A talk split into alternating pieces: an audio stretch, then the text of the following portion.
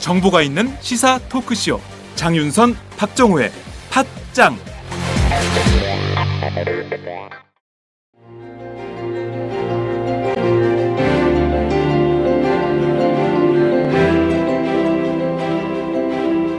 하우스 맥주 유행하는 거 보면서 집에서 내가 만든 막걸리 한 잔, 옛날 방식 그대로 만든 술 한 번쯤 꿈꿔보셨죠? 전통 발효의 원천 기술은 전통 누룩입니다. 누룩을 알아야 나만의 술, 식초를 만들 수 있습니다. 엄마의 농장 마마스팜으로 오세요. 전통 누룩과 우리술 그리고 현미식초의 장인 안성권 마용옥 강사가 여러분과 함께 그 길을 걷겠습니다.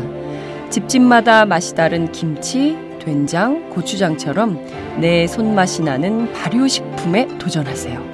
그 맛을 몰랐던 지난 세월을 한탄하게 될지도 모릅니다.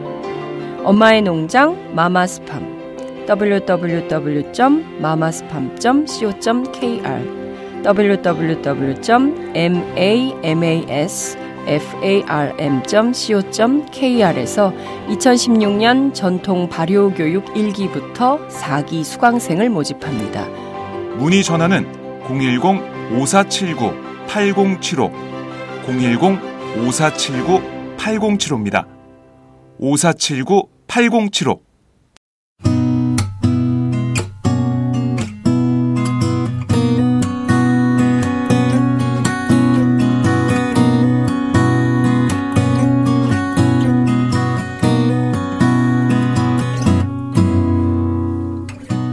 안녕하세요. 조광래 중고차 대표 조광래입니다. 햇살이 따스스스 내리쬐고 봄바람이 살랑살랑 코끝을 간지럽히는 게 어디론가 떠나고 싶은 계절입니다. 조광래 중고차에서 좋은 중고차 거래하시고 어디론가 떠나보는 건 어떨까요?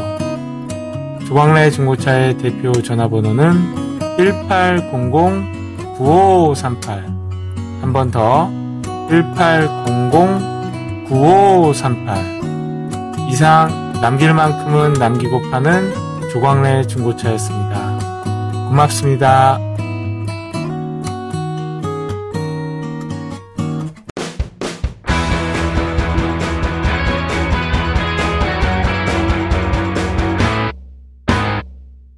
색깔 있는 인터뷰 색깔 있는 인터뷰 시작하겠습니다. 하기우다 고이치 일본 관방부 장관이 일본군 위안부 한일 합의에 서울 일본 대사관 앞 소녀상 철거가 사실상 포함돼 있다 이런 주장을 또다시 했습니다. 다시 또 쟁점이 되고 있는 상황인데요. 박근혜 대통령은 소녀상 철거 문제가 한일 합의에서는 언급조차 된 바가 전혀 없다 이렇게 밝혔지만 일본 정부에서는 끊임없이 소녀상 철거가 어, 기정 사실이다 이렇게 주장을 해서 지금 계속 해를 거듭하면서 진실 논란이 벌어지고 있는 상황입니다. 오늘은 이 문제를 좀 어, 본격적으로 짚어보도록 하겠습니다. 이번 총선에서 재선에 성공한 서울 중구 성동구갑 더불어민주당 홍익표 의원을 전화로 연결하겠습니다. 의원님 나와 계신가요? 네, 안녕하세요. 홍익표입니다. 반갑습니다. 네, 우선 축하드립니다. 재선에 성공하셨어요. 예. 예, 고맙습니다. 국민들이 그 큰 저 책임을 저에게 주신 것 같습니다. 네. 사실 이번 총선 여론조사 결과가 굉장히 어두웠고 또 야권이 분열돼 있기 때문에 수도권에서는 사실상 야권 전패론 막 이런 것들도 나와서 쉽지 않았는데 승리하게 된 가장 큰 이유나 원인은 뭐 어디에 있다고 보십니까? 우선 한 가지 꼭 짚어야 될 게 이번에 이 문제가 됐지만 이 여론조사가 문제가 있습니다. 아, KT 집전화전화 방식의 여론조사가 민심을 왜곡하는 경우가 많고요. 음. 그래서 현실적으로 여론조사가 그 야권 또는 어, 정부에 반대하는 분들이 의견을 숨기는 경향이 너무 많습니다. 그, 그 답변을 하지 않거나. 네. 그렇기 때문에 이 여론조사 방식 하나 문제가 있고 두 번째는 총선에 승리한 것은 역시 가장 중요한 것은 그 박근혜 정부 전그 정책 전반 그 다음에 국정 운영 전반에 대한 국민들께서 결국은 뭐 레드카드라고까지 얘기했었겠지만 옐로카드 이상의 경고 이상의 어 의미를 부여하는 게 아닌가 생각됩니다. 음. 어뭐 세월호 사건이라든지 지금 박근혜 정부 때 드러났던 여러 가지 사건 일들이 많이 있지 않습니까? 네. 경제 문제는 말할 것도 없고요. 네. 이런 여러 가지 문제들 경제 파탄 세월호 문제, 그다음에 국정교과서, 그다음에 작년 말에 있었던 위안 일본군 위안부 합의 등등 음. 여러 가지 불통과 무능에 대한 국민들의 심판이 결국은 야당에게 힘을 모아준 것이 아닌가. 특히 수도권에서는 여당 후보를 이길 수 있는 후보에게 힘을 모아줬다. 이렇게 보고 있습니다. 네. 야당이 잘했다기보다는 여당이 너무 못하니까 여당에 대한 심판론이 작용을 해서 결국 야당 괜찮은 후보들에게 표를 몰아주신 국민의 승리다 이런 말씀 주셨습니다. 예. 예 현안으로 바로 좀 들어가 보도록 하겠습니다. 어, 하기우다 고이치 일본 관방부 장관이요. 어제 또 소녀상 철거 문제를 다시 또 거론을 했습니다. 이 말은 박근혜 대통령이 그 전날이죠. 청와대로 언론사 보도국장, 편집국장들을 불러서 오찬을 함께한 자리에서 이 소녀상 철거와 관련돼서는 합의에서 아예 뭐 전혀 언급된 바 없다 이런 발언이 나오자마자 바로 어, 반박하는 차원에서 어, 나온 얘기인데요. 우선 이 발언 좀 어떻게 보십니까? 일본 관방부 장관의 발언. 어, 제가 보기엔 전혀 논의가 안 된 것 같진 않아요. 그 당시 분위기를 봐서. 한일 합의 일본, 자체. 예, 예. 그 음. 한일 합의 당, 그 당시에. 네. 합의문에 담지는 않았지만 이 소녀상 철거 문제는 일본 정부로서는 굉장히 현안 과제로, 그러니까 우선순위가 음. 높았던 과제, 그 주장이었거든요. 예. 그래서 논의가 안 됐다 이렇게 얘기하는 건 말이 안 되는 것 같고 예. 어, 논의가 됐는데 결국 우리 정부도 부담이 되니까 어, 공식 합의문에 그이 음. 담지는 못했지만 음. 그 당시에도 일본 정부는 그, 이, 그 돌아가자마자 일본 측 대표가 그랬죠. 사실상 소해상 철거 문제 음. 한국 정부와 그 협조하기로 했다라고 얘기했지 예, 않습니까? 예, 예. 그러니까 이 문제에 대해서는 그 일정 정도 논의는 됐고 음. 제가 보기에는 우리 정부가 여러 가지 그 여론이 안 좋고 음. 그 부담스러우니까 음. 어, 현재로서는 그냥 그 공개되지 않은 사안이기 때문에 무시하고 있는 게 아닌가 생각됩니다. 근데 음. 이렇게 보면 될 것 같아요. 양측 정부가 공식적으로 발표한 게 아니라면 네. 공식 합의는 아닙니다. 네, 우리가 우리가 이행하지 않으면 되고 이게 정부가 이행할 수 있는 사안도 아닙니다. 네, 우선 공식 합의가 아니기 때문에 우리 정부도 이행하지 않아도 된다. 이제 이런 말씀 주셨는데요. 잠깐 네. 시계를 어, 지난해 12월 28일로 좀 돌려보면. 혹시 이랬던 것은 아닌가라는 가정을 좀 한번 해보면요. 그 소녀상 철거 문제가 이제 시민사회 단체들이 모금을 해서 그 세운 하나의 작은 동상에 불과하긴 하지만 일본 정부에선 이 상징성이 너무나 크기 때문에 이 철거를 요구했을 가능성이 있고 한국 정부에 한국 정부도 이게 어, 상당히 또 좀 시민사회와 문제가 생겨서 어, 좀 불편한 관계가 될 수 있으니까 공식 합의문에는 넣지 않았지만 경우에 따라서는 정부가 강제 철거를 좀할듯 이런 것이 있었던 것은 아닌가라는 의혹을 갖게 되는데 그런 점은 좀 어떻게 보세요? 정황상 정황상 저도 그럴 개연성이 있다고 보는 겁니다. 음흠. 그러니까 정부로서는 어, 일본 정부는 아까도 제가 말씀드렸죠. 이것이 굉장히 그, 저 우선순위가 높은 네. 그 의제였고요. 네.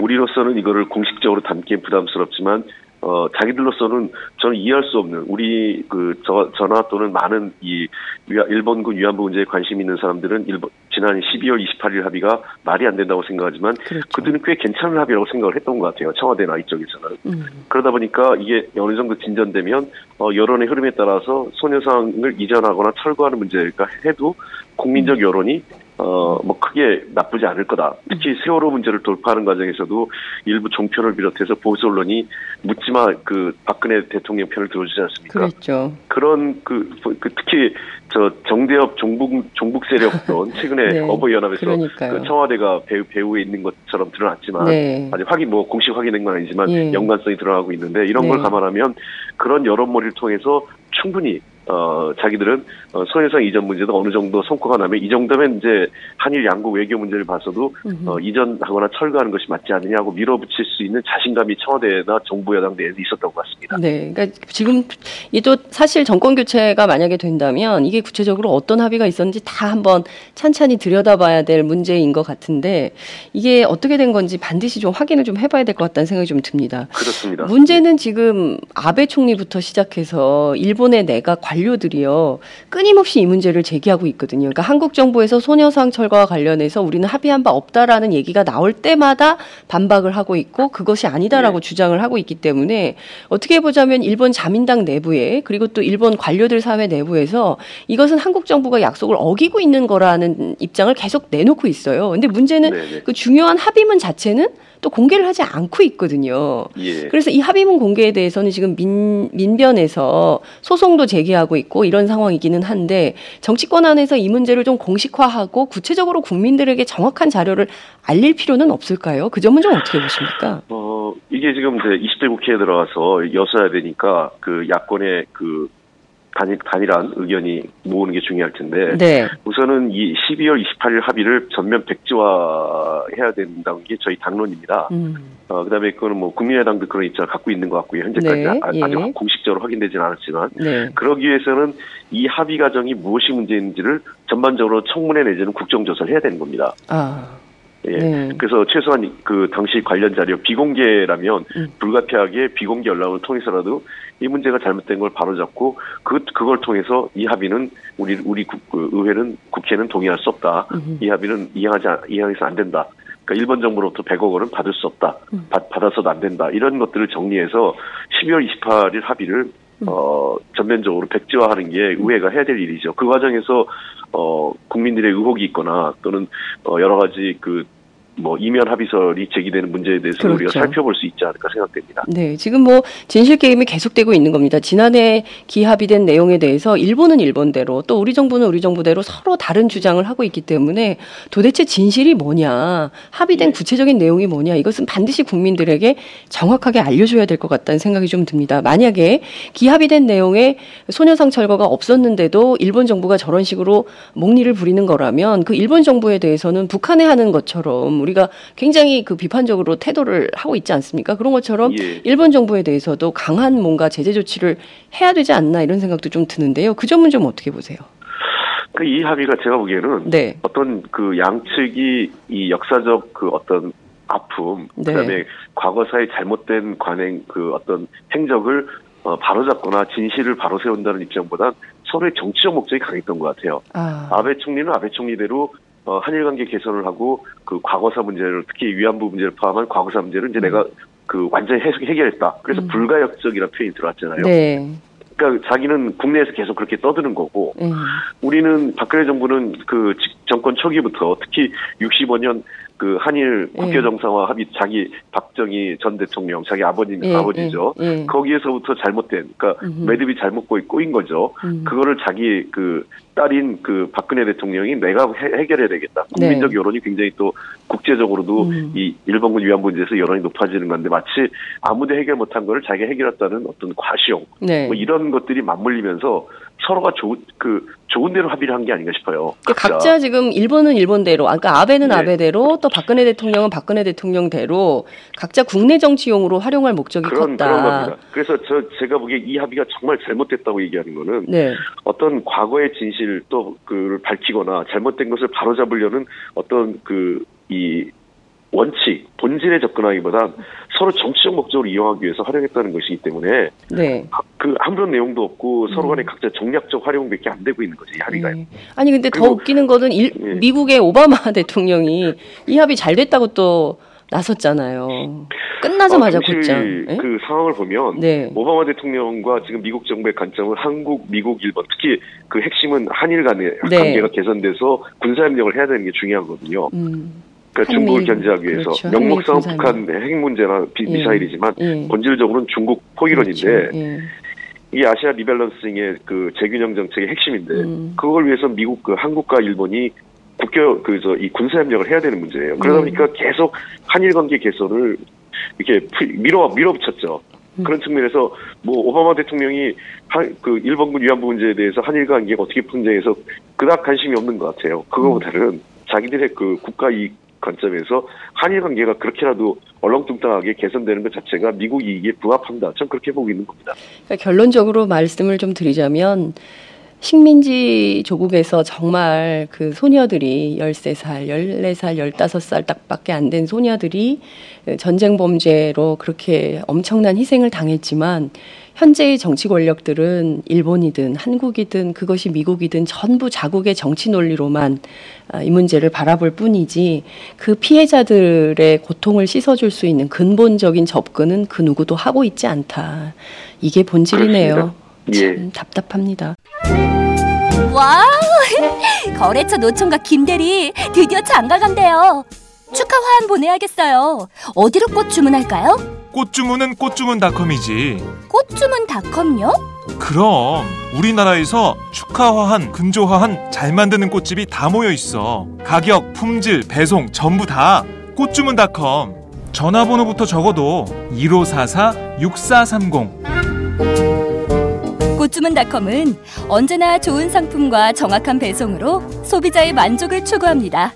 팟캐스트 듣는 사람들끼리 서로 돕고 삽시다. 꽃주문닷컴은 팟짱을 후원하고 있습니다. 1544-6430 꽃주문닷컴 1544-6430 꽃주문닷컴은 현재 회원사도 모집 중입니다. 전국에 계신 꽃집 사장님들 지금 당장 전화주세요. 꽃주문닷컴은 생산자, 유통자 모두를 보호합니다.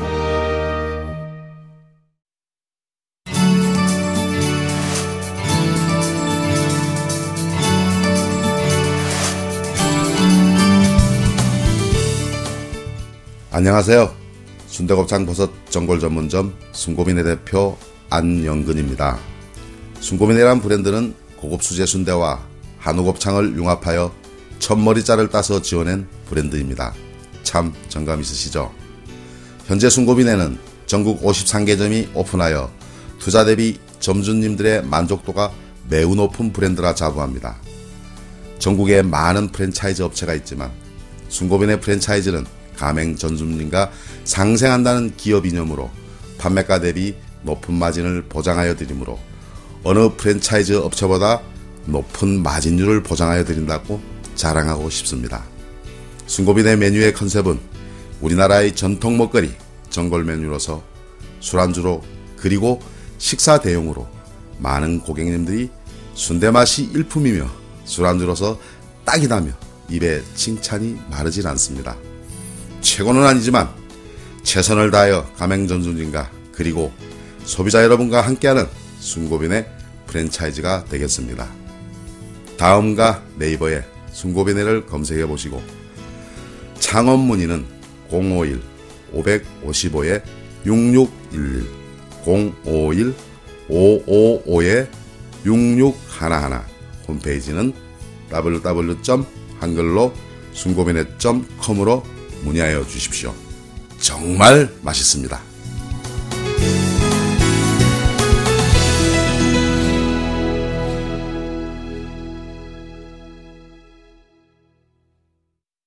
어제 수요 시위가 열렸어요. 저희가 뭐 비가 오나 눈이 오나 매주 수요일이면 수요 시위에 일본군 위안부 할머님들 또 시민사회 단체 또 학생들 모여서 함께 시위를 하는데 어제 그 회의 그 수요 시위에 참여하셨다고 들었습니다. 어제 분위기는 좀 어땠습니까? 어 사실은 뭐 당초 지역 일정 때문에 네. 어, 제가 뭐 국회의원 당선된 이후에 한 달에 한 번 꼴 정도로 수요 집회에 참, 참석을 해왔는데 네네. 어제는 참석 계획이 있진 않았어요. 음. 당초에는.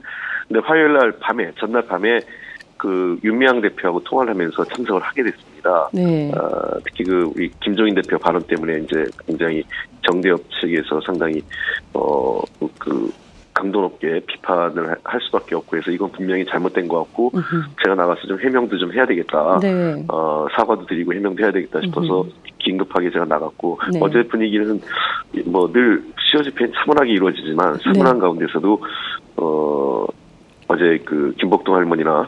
그, 시, 그 정대협 측에서는 어, 상당히 그 정부 여당은 물론이고 야당에 대한 실망감도 음. 크게 어, 그 자리 잡고 있었다 이걸 확인했고요. 네. 그 나온 집회에 마, 많은 분들이 그런 인상을 저도 강하게 그 나온 분들에게 그런 인사를 강하게 받았습니다. 네.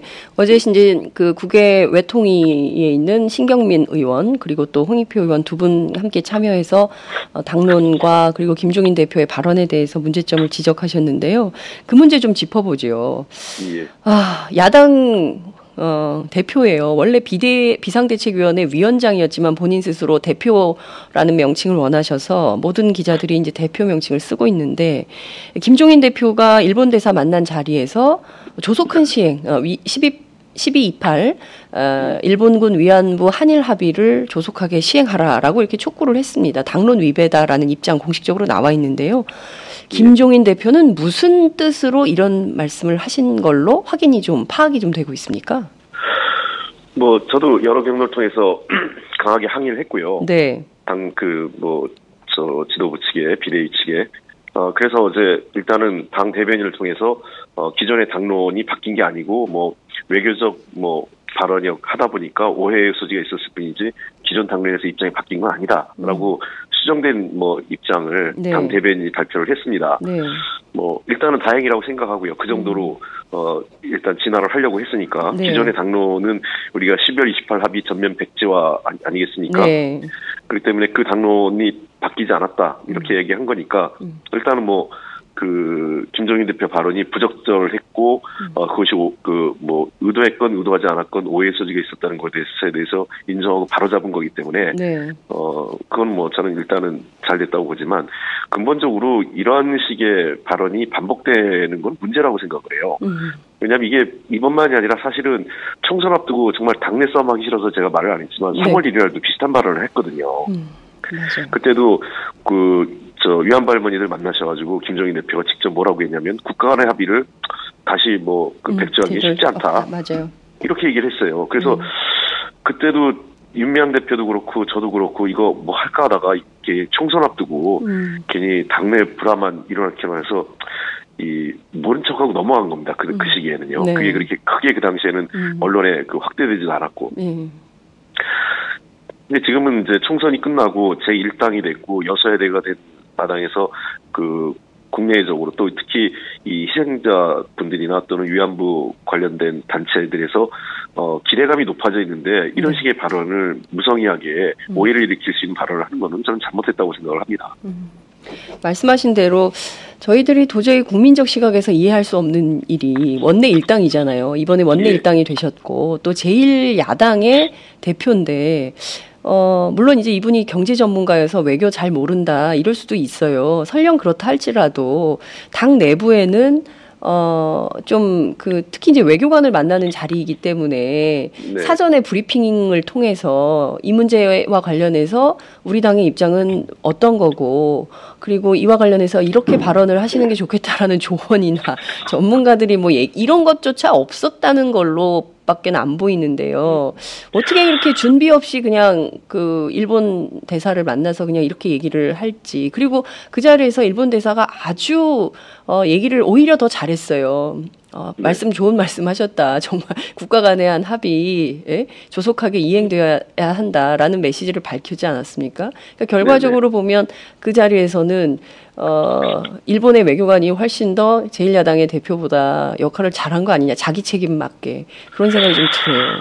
그러니까 이게 좀 모르겠습니다. 뭐, 그, 없었다면 문제고, 네. 만약에 있었다고 하면 더 문제겠죠. 음.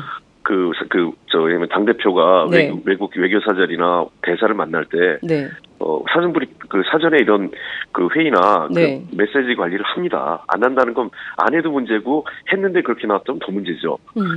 그, 왜냐면 저도 과거에 그 김한길 대표 시절도 그렇고, 네. 뭐 문재인 대표 시절도 그 어느 대표가 계실 때나, 네. 제가 그 당내에서 남북 관계나 외교 문제 어느 정도 그 저뭐 당내에서 좀 인정을 예. 바, 어떤 음. 식이든 당내에서 뭐 이런저런 전문가라고 그 저 얘기가 되고 있으니 네. 그한 번씩 꼭 물어보시거든요. 네. 저한테 그래서 네. 그 대사가 심지어 이제 문재인 대표 때는 대표 그 대사가 올 때 저 배석을 시킨 적도 있었고 음. 아예 옆에 네. 그리고 아니면 그게 아니면은 최소한 요번에 만나는데 어떤 얘기를 주로 해야 되는지 음. 이거를 대표가 직접 하시거나 아니면 대표 비서실장인데 누가 전화를 해서 메시지에 대해서 뭐 어느 기조로 얘기해야 되느냐, 주요 현안이 네. 뭐냐 이런 거에 대한 거를 최소한의 어느 정도는 어, 관리를 합니다. 메시지 음. 관리를. 네.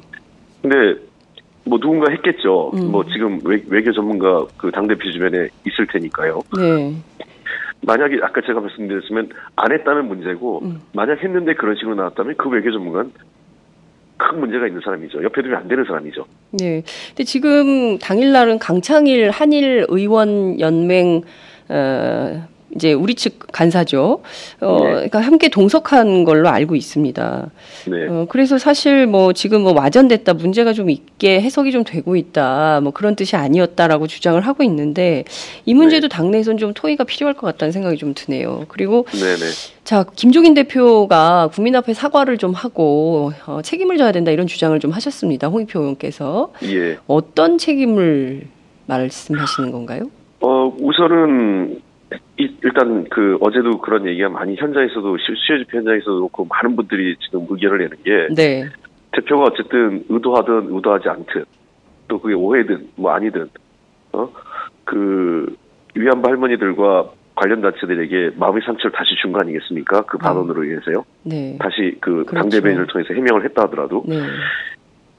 아, 이거는 대표가 바로 잡아야죠. 난 그런 뜻이 아니다. 혹시라도 그 이게 그 우리는 12월 28일 합의 백제화가 우리 기본 기존 당의 입장이고 그 당론이 나는 바뀌지 않았다. 어 혹시 그 그 내 발언으로 인해서 어 마음의 상처를 입은 분이 있다면 죄송하다. 음. 아 우리는 그 기존 합의를 지키겠다. 이런 정도의 발언을 해주셔야 되는 거죠. 음. 그걸 왜 당대변인을 통해서 두리뭉실하게 넘어가려고 그래요. 네. 그냥 외교적 발언이기 때문에 음. 오해의 소지가 있지 뭐 바뀐 게 없다. 음. 그거는 그 저 여러 가지 지금 현장에서 나타난 감, 그 분위기 네. 또 실제로 그 관련 단체나 또는 국민들이 받은 저 그 위안부 할머니 포함해서 국, 그 관심 있는 국민들이 입은 어떤 마음의 상처를 치유하기에는 턱없이 모자른 거죠. 음. 만약에 김종인 대표가 그렇게 직접적으로 나서지 않고 이번 대변인 논평으로 가름한다면 당에서는 어떤 조치를 해야 된다고 보십니까? 문제 제기를 한번 하려고 합니다. 아 구체적으로요? 그, 예, 뭐 의원총회가 되면 얘기를 음. 한번 해야죠. 그러니까 일단은 뭐 아까도 얘기했지만 더 확, 더 확전되는 거는 저도 원치 는 않지만 네. 왜냐하면 뭐 그 다음날 바로 잡 바로 잡았으니까요. 네. 당 대변인이 네. 당론에서 우리가 바뀐 게 아니다라는 거. 그러나 그렇다 하더라도 이러한 그 당론이나 이런 것들이 당 대표가 당론과 그 벗어난 또는 당론을 위배하는 듯한 발언을 하는 게 크게도 문제인 거지. 그런 오해를 산 행동을 반복적으로 하는 거는 문제라고 저는 보는 겁니다. 네. 특히 대표의 메시지는 음. 그러면 이거에 대해서 메시지 관리를 잘못 대표가 직접 책임을 만지면 음. 관련 메시지 관리를 잘못한 누군가 그 나서서 내가 잘못했다고 사과를 하든가요. 음. 아무도 그런 책임 안 지고 오해다. 그 뭐 무슨 저 그 오해를 그럼 전 국민과 언론 우리 기자들이 바보입니까? 그런 오해를 하게요. 그러니까 그렇게 오해 살 수 있는 발언하는 것 자체가 잘못된 거죠. 네, 말씀하신 대로 언론 탓, 국민 탓할 때가 아닌 것 같습니다. 김종인 대표가 스스로 결자 해지하는 태도를 보이는 것이 가장 바르고 정확한 문제 해법이 아닌가 싶습니다. 정치인에게 제일 중요한 게 역사 인식 아닐까 싶어요. 중요한 덕목이요. 김종인 대표의 예. 역사 인식은 좀 어떻게 보십니까? 이번 한 번이 아니라 3.1절 발언도 문제가 됐고 과거의 국보위 참여도 그렇고 여러 가지로 보면 어, 경제와 관련해선 전문가라고 할 수 있을지 모르겠지만 그 밖에 역사 인식에 대해서는 너무 어, 약한 거 아니냐 이런 비판도 있는 게 사실입니다. 어, 홍 의원님께서는 어떻게 보십니까? 글쎄 뭐 이게 제가 한 개인의 네. 뭐 그리고 뭐 어떤 어쨌든 뭐 저 정치를 떠나서 그, 그 선배의 그 저 분이신데 역사관이 어떻다 저떻다 이렇게 함부로 재단하기 쉽지 않은데요. 네. 어 우선 뭐 하여간 기본적으로 어 본인의 어떤 역사관 문제에 대해서는 분명하게 어떤 내놓은 적은 없는 것 같습니다. 즉 확인한 바도 없고요. 네. 다만 이제 말씀하신 대로 이제 우려스러운 거는 어 이분이 그동안 쭉 그 이 뭐랄까 이렇게 정치적으로 걸어오셨던 이력을 보면 음. 그야말로 테크노라트 경제 관료로 음. 이렇게 성장해 오신 거죠. 정치를 하셨지만 한 번도 선출직이 아니라 비례대표거든요. 네.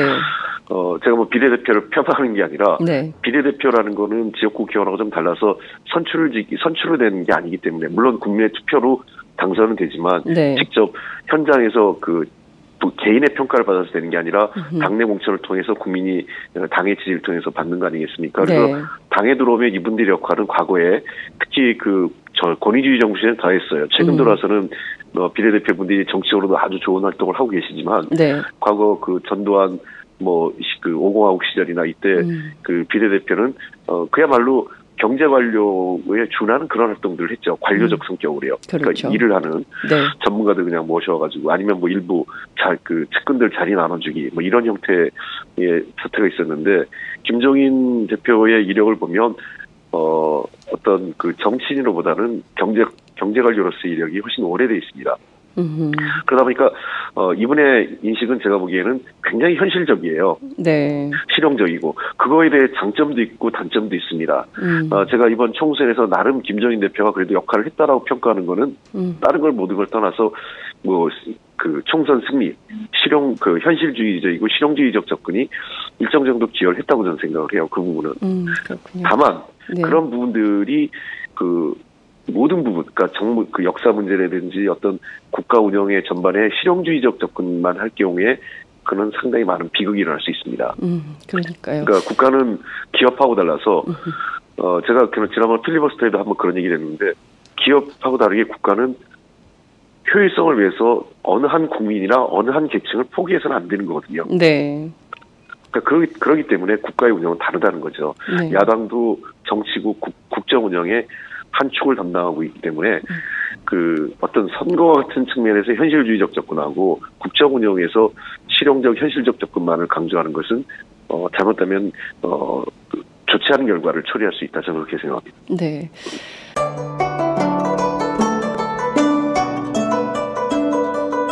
안녕하십니까. 저는 정도전을 15년 전에 최초로 소설로 썼던 작가 임종일입니다. 사실 정도전을 소설로 쓰는 데만 10년이 걸렸는데 그 시절 무명의 고달픈 심신을 양꼬치와 고량주로 달래주었던 풍무 양꼬치. 풍무 양꼬치는 월드컵 4강의 기쁨도 나라골 우습게 돌아가고 분통이 터질 때도 늘 함께했던 안식처이자 사랑방이었습니다. 진짜 정의파인 주인장은 세상을 뒤집어 푼 남자 정도전을 누구보다 먼저 알아보았고 그래서 제 소설 정도전은 역사의 곡이 없습니다. 풍무양꼬치 역시 맛과 양심이 살아있습니다. 좋은 사람끼리는 꼭 만나야 합니다. 어떻습니까? 오늘 풍무양꼬치에서 만납시다. 2호선 구로 디지털 단지역으로 오세요. 예약 문의 02809-9292 02809-9292 팟짱 애청자라고 하시면 정성 가득 담긴 서비스도 나갑니다.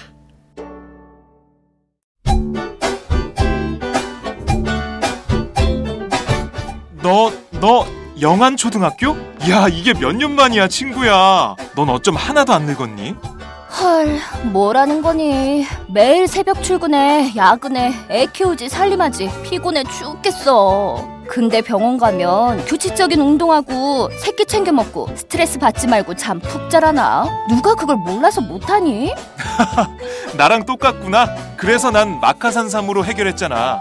마카산삼. 잉카인들이 먹던 페루 산삼과 우리나라 산삼으로 만들었대. 그래? 당장 검색해봐야겠네 마카 산삼 아니야, 아니야. 요즘 마카산삼 뜨니까 유사 제품이 많아. 영한네이처로 검색해봐. 검색창에서 영한네이처. 페루의 마카와 우리나라 산삼, 몸에 좋은 11가지 원료까지 하나로 만든 제품 마카 산삼. 마카 녹용과 마카 소와 청소년도 있습니다. 1일 2회 공복에 따뜻한 물과 함께 드세요. 영한 네이처 마카 산삼.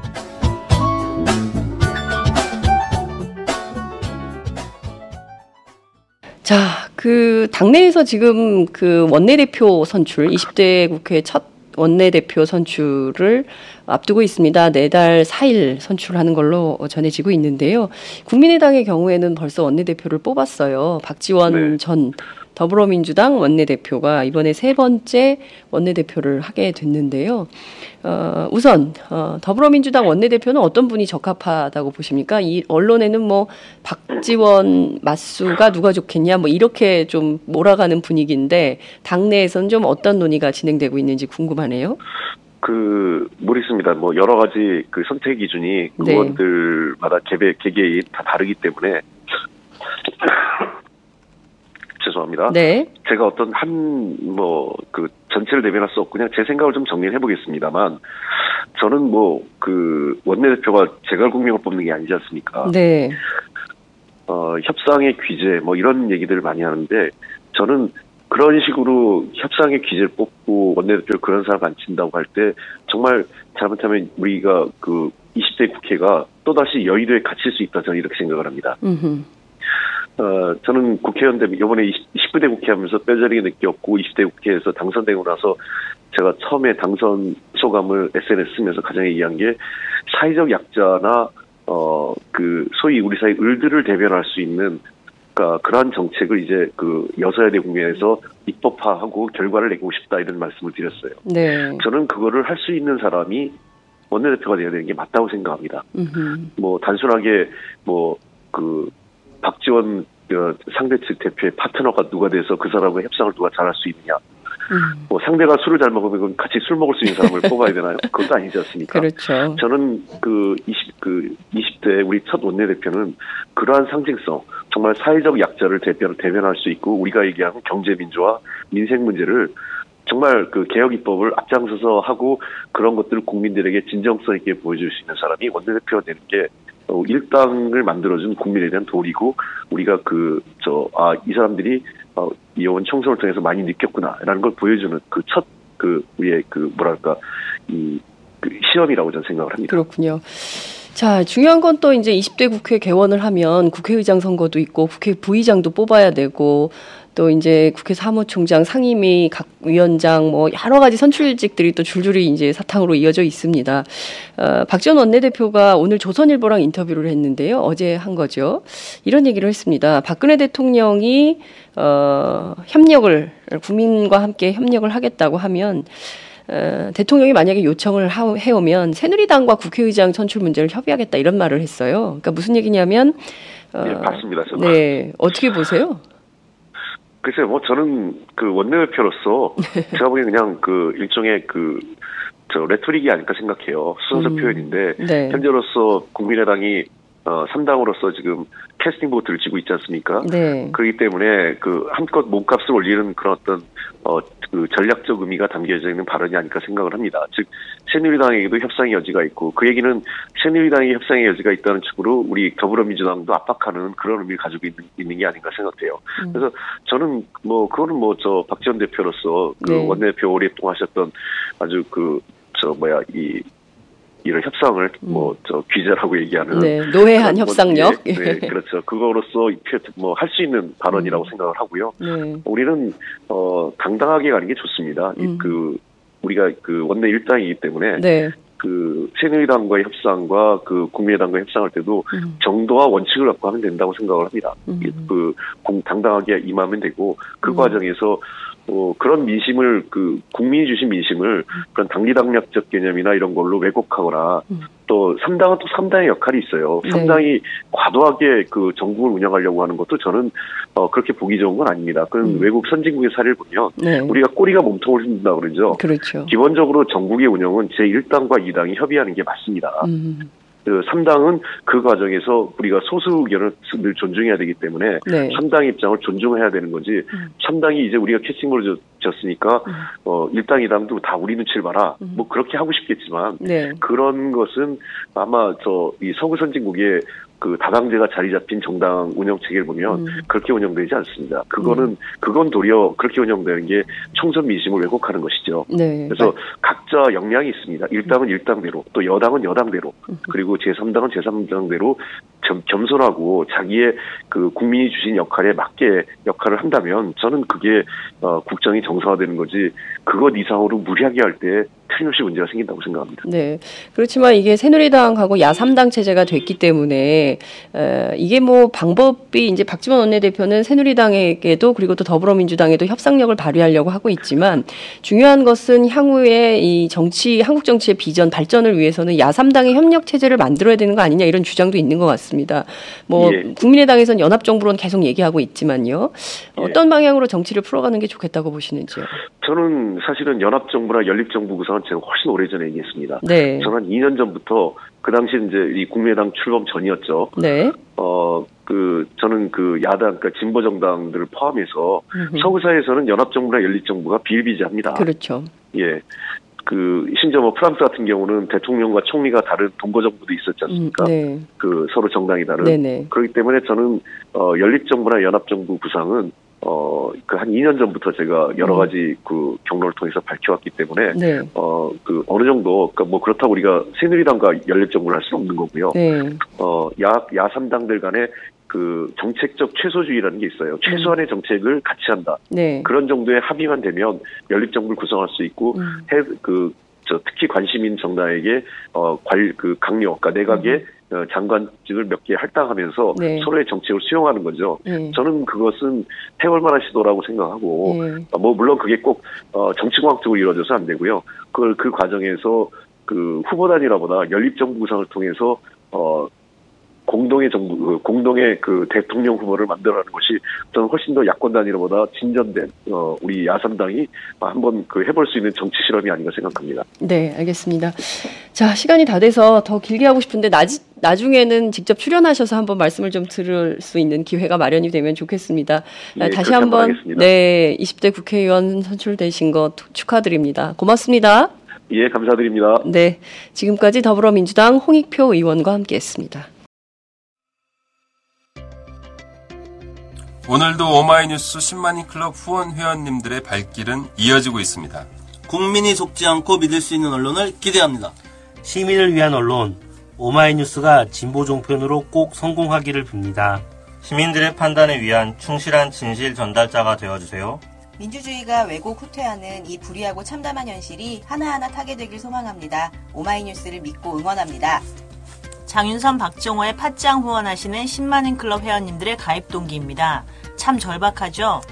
오마이TV가 보수 정편이 외면한 진실을 생생하게 전달하겠습니다. 내 손 안에 스마트 진보 정편 월 1만 원이면 됩니다. 지금 바로 전화 주세요.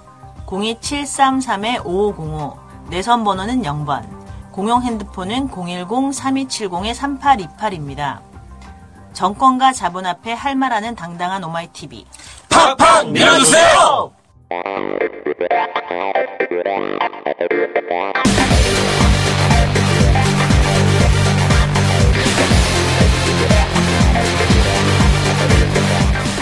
정보가 있는 시사 토크쇼. 장윤선, 박정호의 팟짱